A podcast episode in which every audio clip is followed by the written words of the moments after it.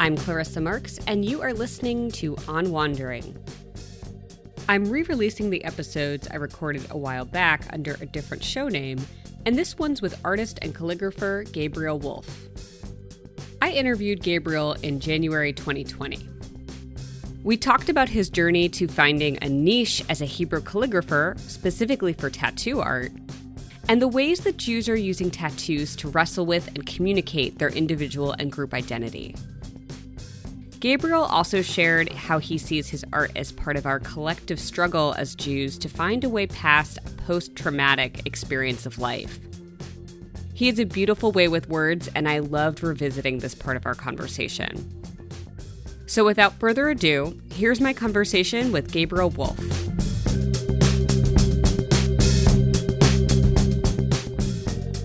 I wanted to start by asking when you first got interested in calligraphy.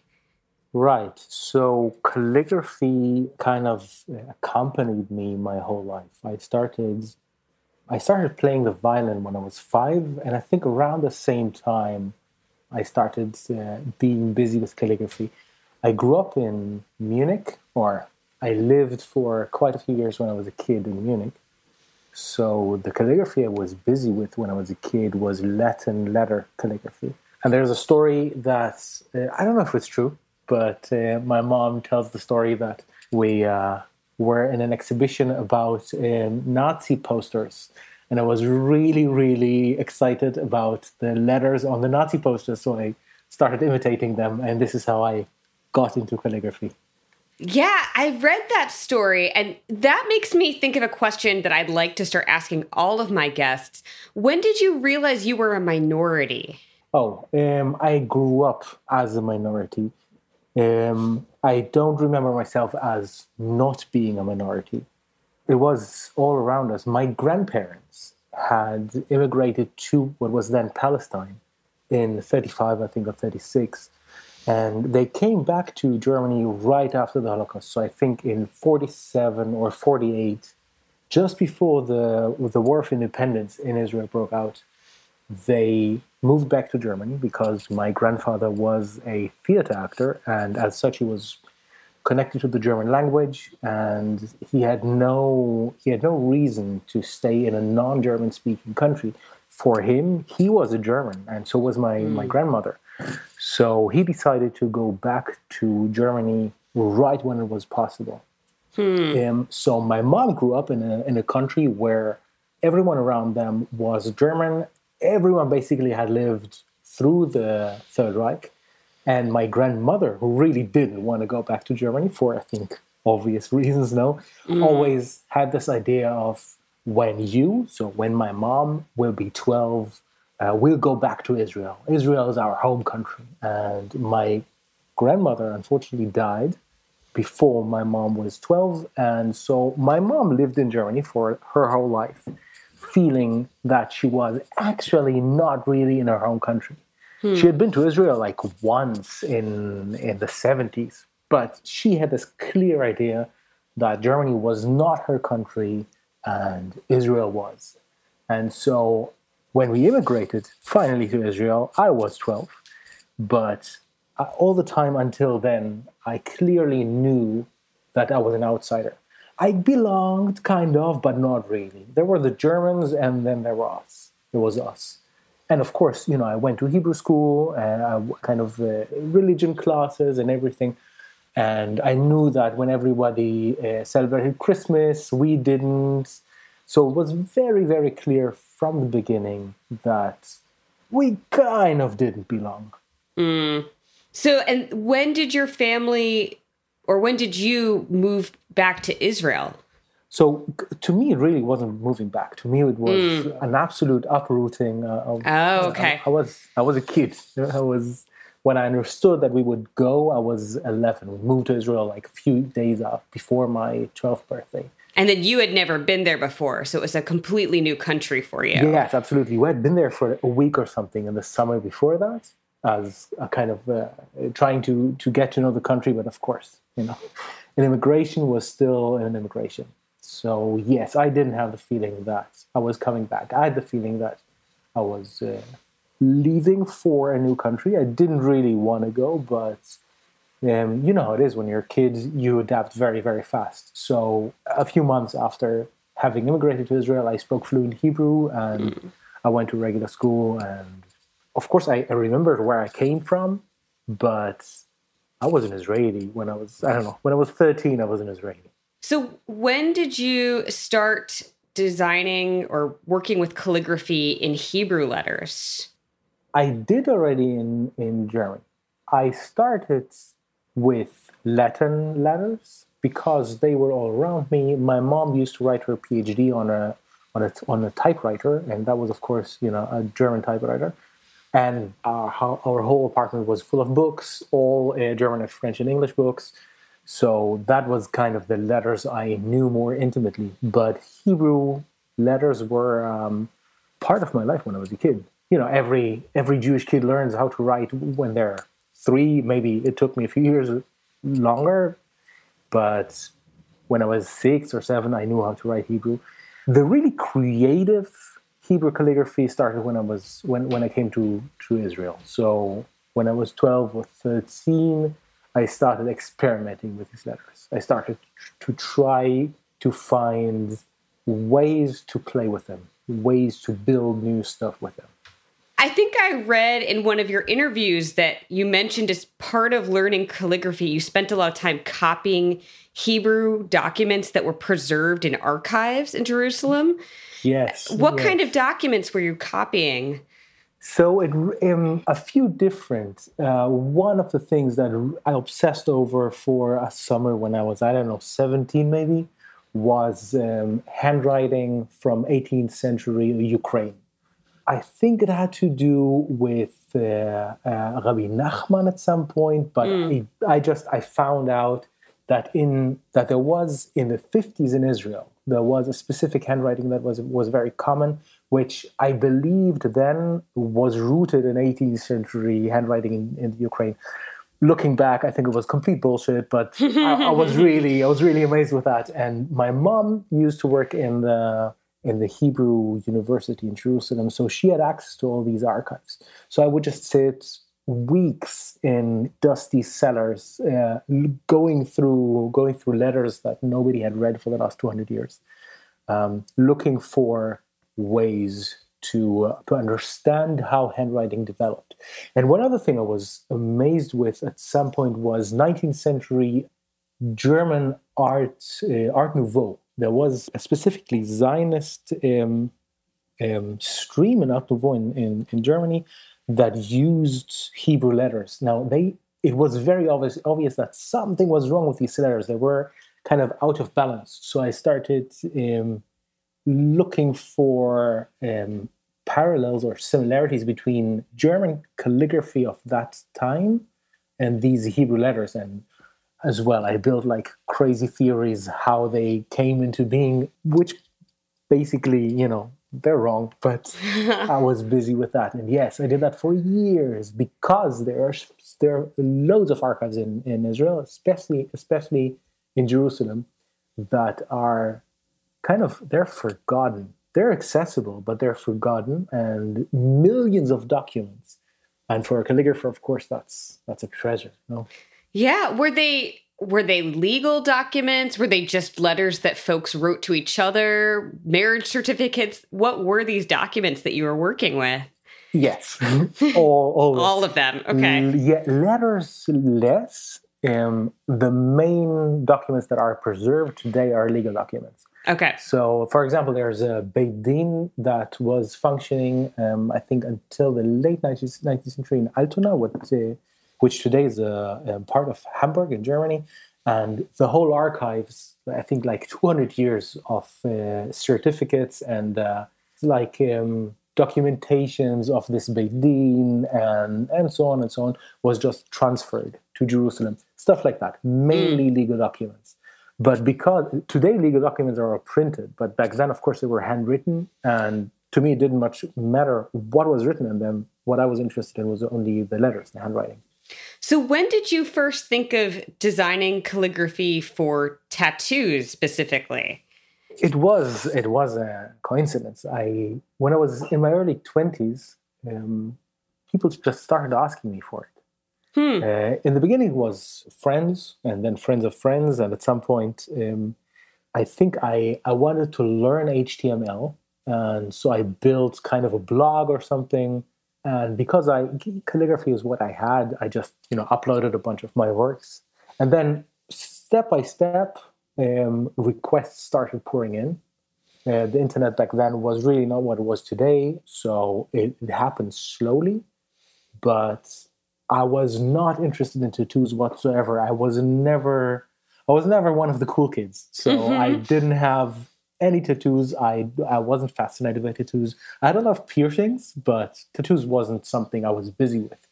I considered myself, you know, interested in calligraphy. In fact, it took me years to really take an interest in tattoos as such. And that was just because more and more people started asking me for calligraphy designs specifically for Jews. And most of them were obviously Jews. So now you work as part of a team, right? You have someone else who helps with the translation or getting the wording right when folks Yes, make requests. Yes, that's correct. So can you tell me a little bit more about that process? Yes, I work together with uh, with a guy who uh, who lives in Haifa in the north of Israel. Um, he's a Bible scholar and he's a linguist, and he is writing his PhD in uh, Jewish history. He's busy with words. He's a poet as well. His approach to words is, I feel, it's deeper than my own. What I'm interested in is letters, Hmm. and he is really uh, a man of the words. So the initial um, kind of part of a design process involves a lot of thinking about which words are suitable for a tattoo. Sometimes people come with names, and then it's pretty easy. Sometimes you have to think how to transliterate names, but basically you have the words. But sometimes people come with ideas like, um, I don't know, my grandfather just died. I would like to commemorate him. Or I have been through a tough year, through a rough year. I would like to find a way to touchstone to get out of it. And then he is the one who really tries to build a story or tries to hear the story and looks for references um, either in the Mikorot, either in you know biblical biblical verses or uh, in the Talmud or in Israeli poetry or in other in other texts and suggests a few different options and I create my art from these words. What drew me to your style initially is that it's not just linear letters. You're really good at making the letters shaped into a, a representation of something else. So you have in your you have examples on your website of like someone asked for the Shema in the shape of a tree, or there's another quote that's written in the shape of a lion. How did you develop that style where, you know, the letters are arranged into a pictograph? It took a long time. It took a long time um, during which I was not really interested in being creative. I was busy with being exact. But at some point, it was just not enough. So I started, you know, embellishing more and more, and then I started adding some round shapes, which is still something I, I love to do. And at some point, a guy asked me for a tree. It was a tree of life. And at the beginning, I thought it was completely impossible. I've been pushed and pushed and pushed. And the first tree was born. And from there, I felt that, you know, sky's the limit. And I Mm. started experiment, experimenting with it. And it adds another layer to my art.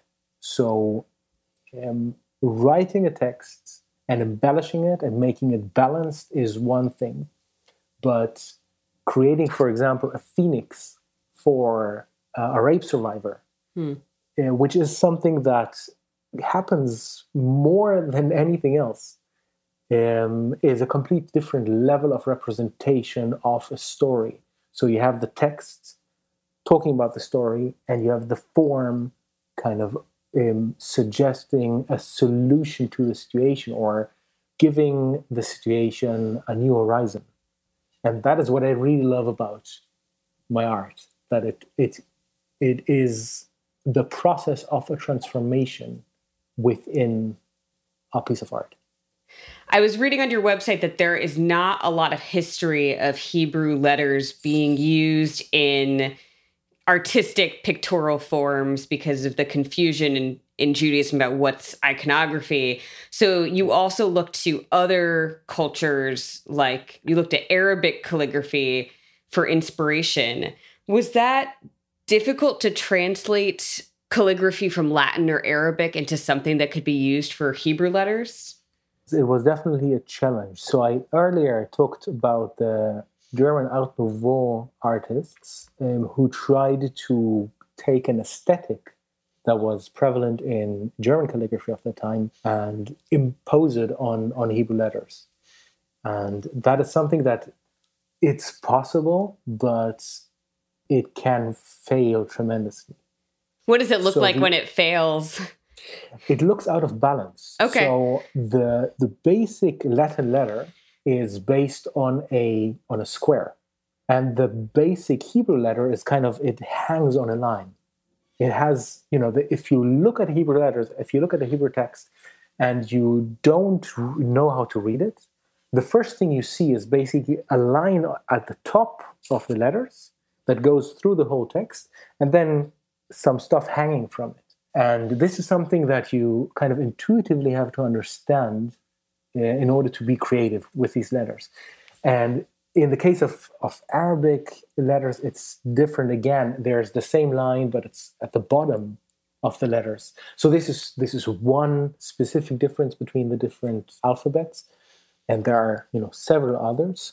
So like any translation, like translating a poem from one one language to the other, means that you have to really understand both worlds. So it's kind of diving into one calligraphy and picking what makes sense in one system, in one calligraphy, in one art form, and try to not just impose it on the other, but uh, kind of take the essence and let this essence bloom in the other calligraphy, and the other art form, and the other system, and the other alphabet. But for example, making what did we talk about? Phoenixes and lions. Right. These are definitely ideas that I took from Arabic calligraphy. Oh, um, okay. This is very um, common, or this is very emblematic to Arab calligraphy. Do folks ask for the phoenix quite often? Yes, that's true. I, um, a phoenix is something that that is very common. That is a theme that is very common. A lion is a theme that is very common. And of course, then uh, Stars of David and any specific uh, Jewish symbolism. But generally speaking, people don't come when they're at the top of their game. People look for, or often look for, a tattoo when they're in, in crisis. Uh, tattoos are always either um, a touchstone, so either something to hold on to, or an expression of their identity. So a lot of it is a lot of it's about um, sexual assault survivors. Surprisingly, a lot is about people coming out of the closet. And then there is the kids of Holocaust survivors who wanted to do for, for the last, I don't know, 30 years. And they promised their parents that they would get it once the parents passed. And the parents pass, and the kids commemorate their parents with a tattoo, which is a crazy tension, no? Yes. Commemorating a parent who didn't want you to get tattooed with a tattoo. The same tension, kind of like you know, getting a, a Hebrew tattoo in general. As a Jew, you you mark yourself as a Jew with a transgression against the Jewish rules. So this this tension is really a part of of the process of almost every tattoo I ever designed. Right. So I was going to ask there's a lot of confusion about whether or not Judaism as a religion approves or disapproves of tattooing and there's debate about whether or not you can be buried in a Jewish cemetery with a tattoo. So have you gotten pushback from more conservative Jews about your work because absolutely. of this? Yeah, yeah, absolutely. Absolutely. We tried to arrange an exhibition about Jewish tattooing in Germany and we're looking for a rabbi to kind of uh, not say tattoos are okay. That's great. Just, you know, all the Jews should get tattoos now, but just mm-hmm. somebody who would say it's okay to talk about the issue. And we didn't find one single rabbi who was willing to do that in Germany. So hmm. yes, I get a lot of, of pushback. There is no question that tattooing is prohibited in Judaism. It's not, you know, it's kind of a minor offense. It's not like breaking Shabbat, for example. It's it's maybe a little bit like shatnez, like mixing, uh, you know, garments. I guess that you know the T-shirt that you're wearing right now, you don't know if it's if it's shatnez or not. It's just not something that really concerns us. But tattooing is kind of the same, you know, level of horribleness mm. within Jewish uh, within Jewish religion. But yes, it's prohibited. There's no question. You can get buried. Um, that's not. I don't know where it comes from, but I heard that this is a confusion that uh, originates in a Seinfeld episode. But I don't know if, if that's if that's true. But yes, you can definitely get buried in a in a Jewish cemetery. Nobody will ask you, even if you're tattooed, you know, from head to toe. But still, it's a sin. There's no question about that. I wanted to dig in a little bit more into how these tattoos are part of Jewish identity. Do you feel that being Jewish is part of your work as an artist? Yes, absolutely. being Jewish is part of of everything.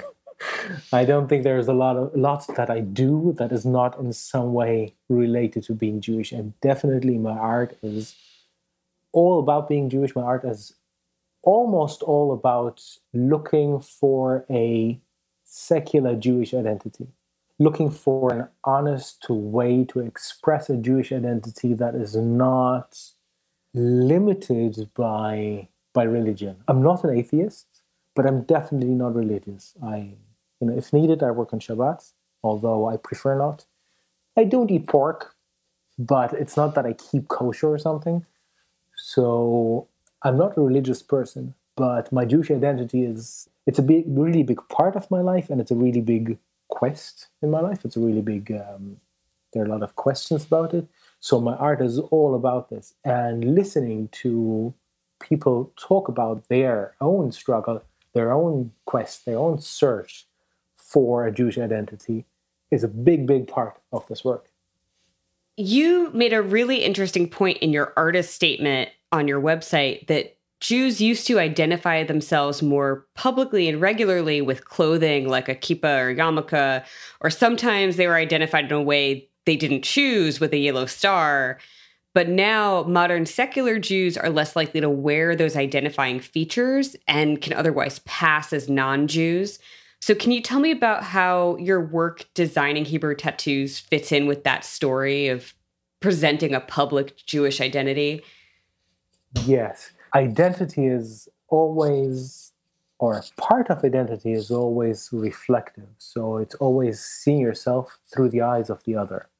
So, what the other sees in you is maybe a bigger part of how of our self perception than we may we may, may want to think. So I don't know. Uh, if you take a very handsome guy, um, the chances that he will be successful in life are bigger than somebody who is unpleasant to look at because people treat him in a, in a different way. And so being viewed as Jews, being publicly recognized as Jews helps us to live Jewishly in two ways.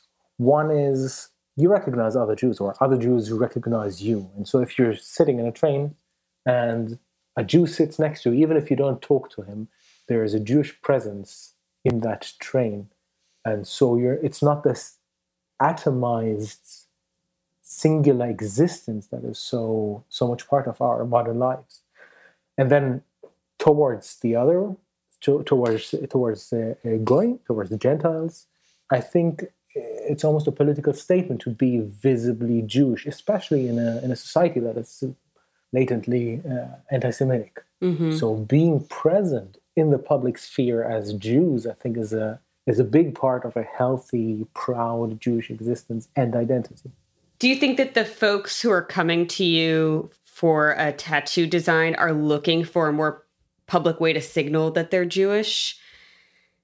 Some of them, yes, definitely. Some of them definitely are going for for that, and some of them even even uh, well phrased. Some of them really talk in these terms of wanting to be perceived as a Jew in order to stick to that identity. But not everyone, definitely not. A lot, a lot of people tattoo um, tattoo themselves on on the back or on the rib cage or on the shoulders where it's not often visible.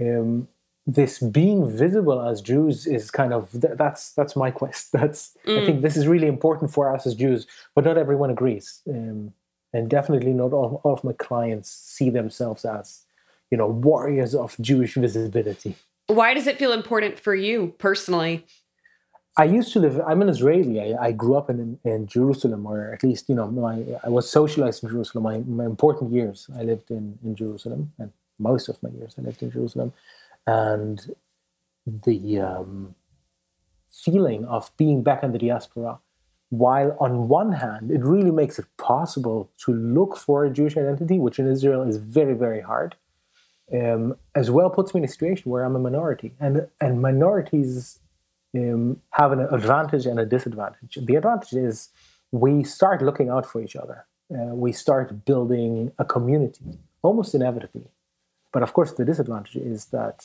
sometimes you know days pass by without me meeting another jew without some Jews meeting other Jews. So Jewish questions don't necessarily keep us busy.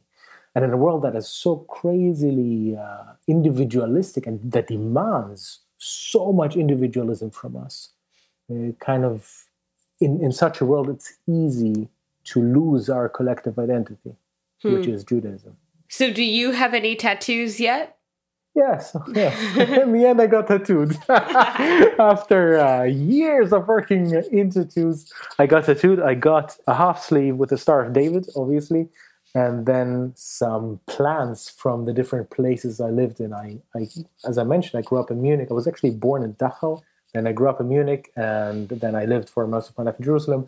Then I, I went on to live in Rotterdam in the Netherlands, and then in the last five years I lived in Buenos Aires and now I live in Berlin. And so I collected kind of plants from all these places and I made a half sleeve with the Star of David, kind of the story of my life and the conclusion I'm Jewish. what happens if you move somewhere else? You're going to have to get another uh, plant and add to it. I guess I will never be able to move again. Okay, that's it. it's done. Do you get any questions about your tattoos from folks on the street who you know don't know who you are but are interested in what you have in your arm sometimes questions mm-hmm.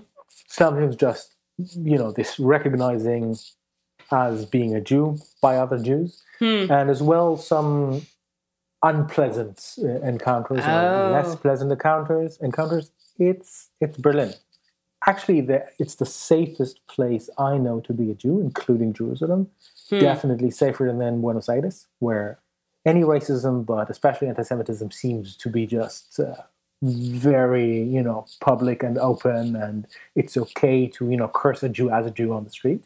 In Buenos Aires? Yes. yes. Wow, I didn't yes. know that.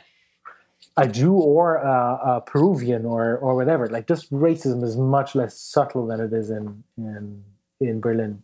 Hmm.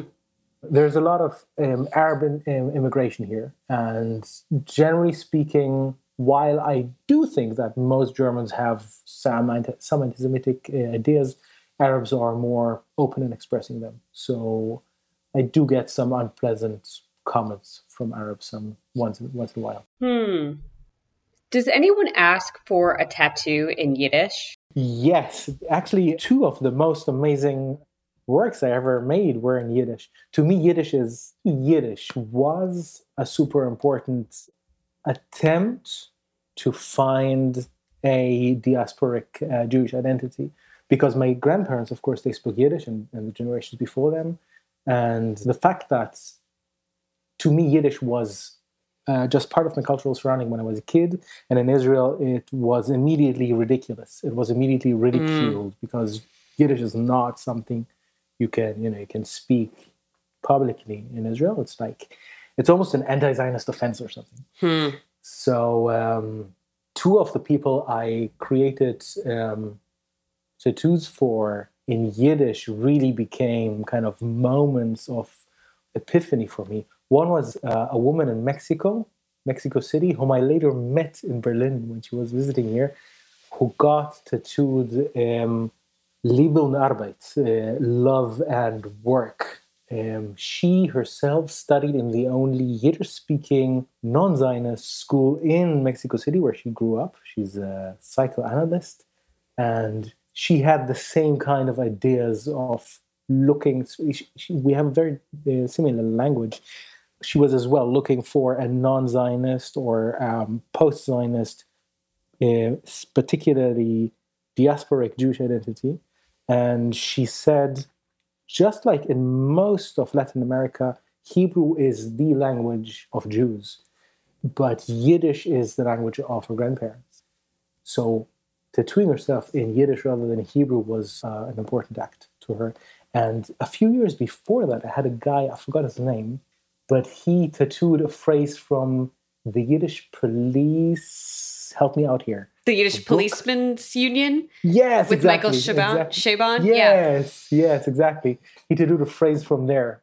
I can't remember the phrase, but it, it, as well, it was this um, moment of understanding that Yiddish was not just in my head, and it was not just at the beginning of the 20th century.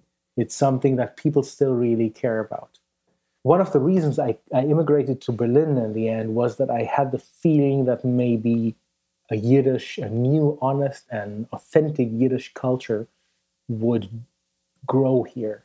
And I think that maybe uh, I was wrong. There are a few Yiddish um, musicians here, but it's artificial. As long as there's no Yiddish life, as, there's, as long as there are no kids who speak Yiddish, um, I don't think there can be an authentic Yiddish culture. Yeah. But yeah, Yiddish. Yiddish. So, what's something that you're curious about right now or that you want to start working on?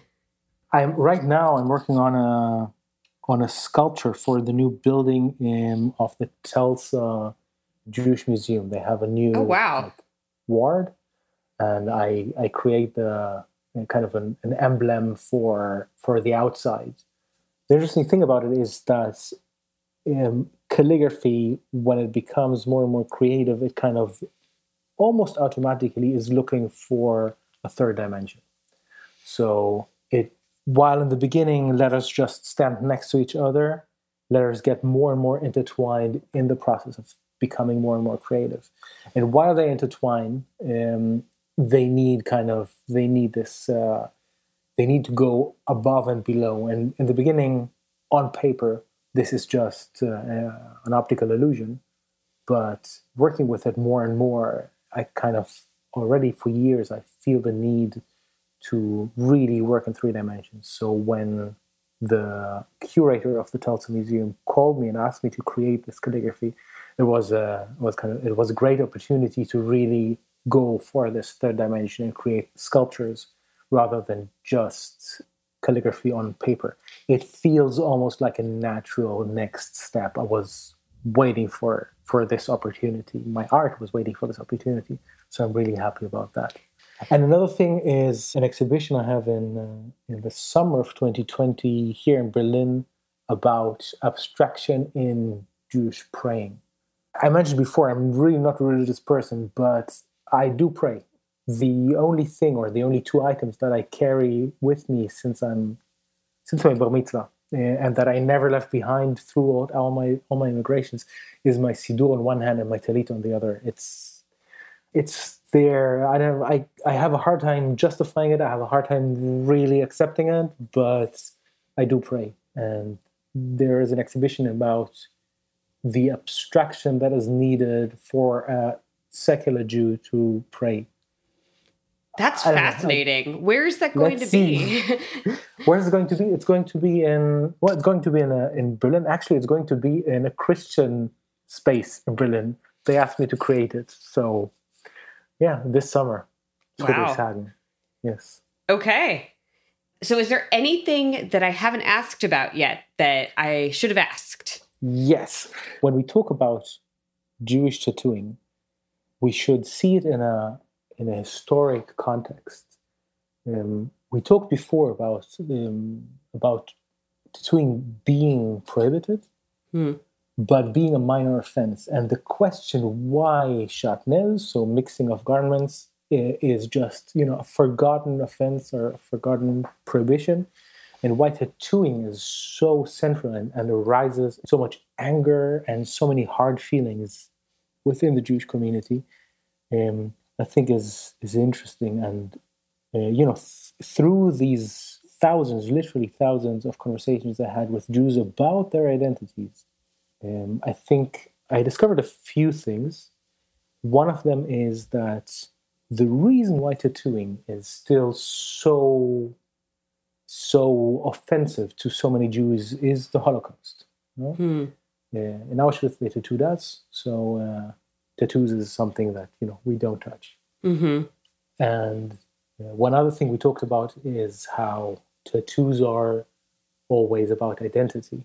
How tattoos um, can either be uh, like a confirmation of an identity already have, or uh, a projection. So a wish for an identity, something that I want to be. So you know, I don't know. I want to be a strong person. I want mm. to be a tough guy.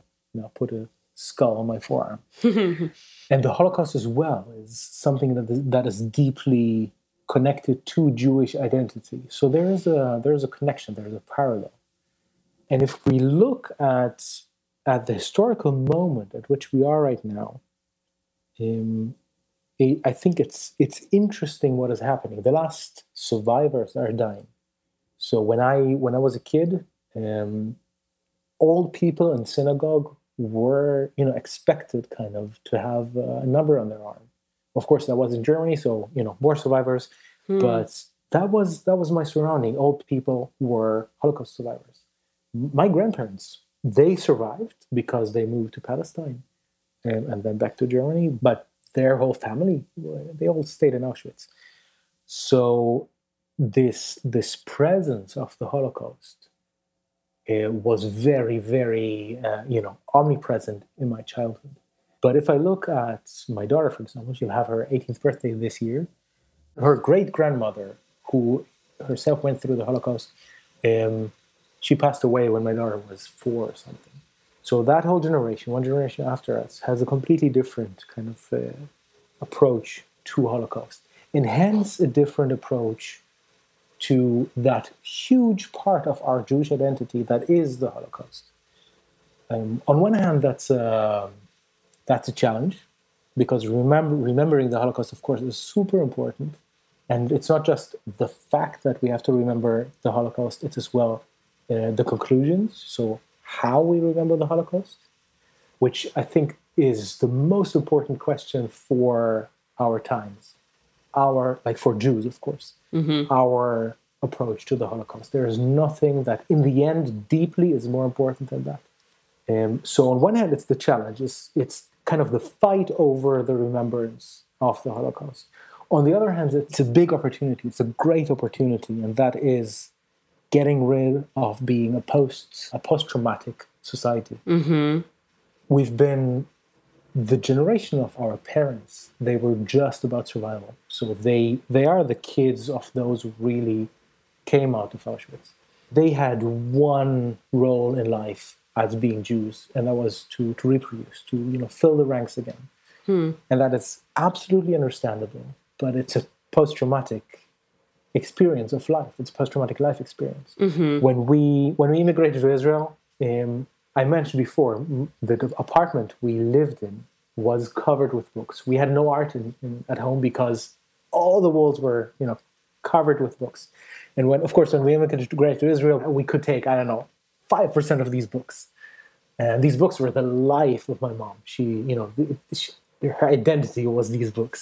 Um, so it was a really hard quest to, a really, a really hard choice. What do I give away? What do I take with me? Mm-hmm. What did you take? Did she take with her in the end? The Holocaust books. This mm. was, you know, from all the books that she had collected through the whole life, and the books of her father as well. From all these books, the most important books to her identity were the Holocaust books. And then, if you look at, uh, you know, Israeli society, this is the society I know best um, it's a post-traumatic society. It's a society that is in a, in a situation where um, it acts in a, in a, very unfree ways. Mm-hmm. The, the occupation to me is mainly a question of post trauma, of, of, of a Holocaust post trauma. All this is going to change. The question is just how it's going to change. Mm-hmm. Is it going to just become a part of our identity for the next, I don't know how many generations? Or will we be able to, to heal from this? That doesn't mean we should forget the Holocaust. It just means we should take a step back and look um, if we can if we can heal, if we can leave the trauma behind, just like any other trauma, just like any other collective trauma. And so when I think about tattoos, because they're connected to, to the Holocaust and because they're connected to Jewish identity, or it can be a tiny step on a long, long way of um, rethinking how we live as Jews with the Holocaust. This is the moment. We have to solve this. We have to solve our identity. We have to solve our our feeling of existence. Tattoos Absolutely. can be a part of this. Tattoos can be a tiny, you know, a tiny stone in that new house we build.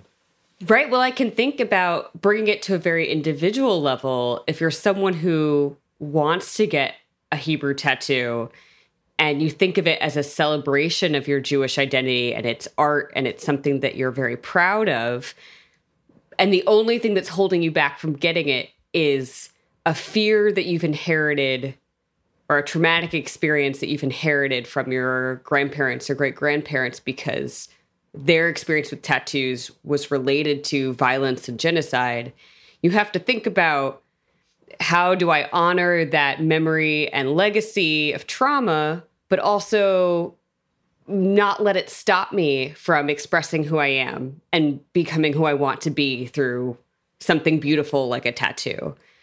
And I think Hebrew letters, especially in a, a beautiful calligraphy art form, are one of those ways of holding on to another part of being Jewish. It, it's related to other parts of our history besides the traumatic part of our history. You know, I've seen all of your tattoos and I'm so, or at least all the ones you have online. And I, I'm so mm. excited that there are people out there wearing those who feel really proud of their Jewish identity and like that there is something beautiful that's been created through our the history of our language and art.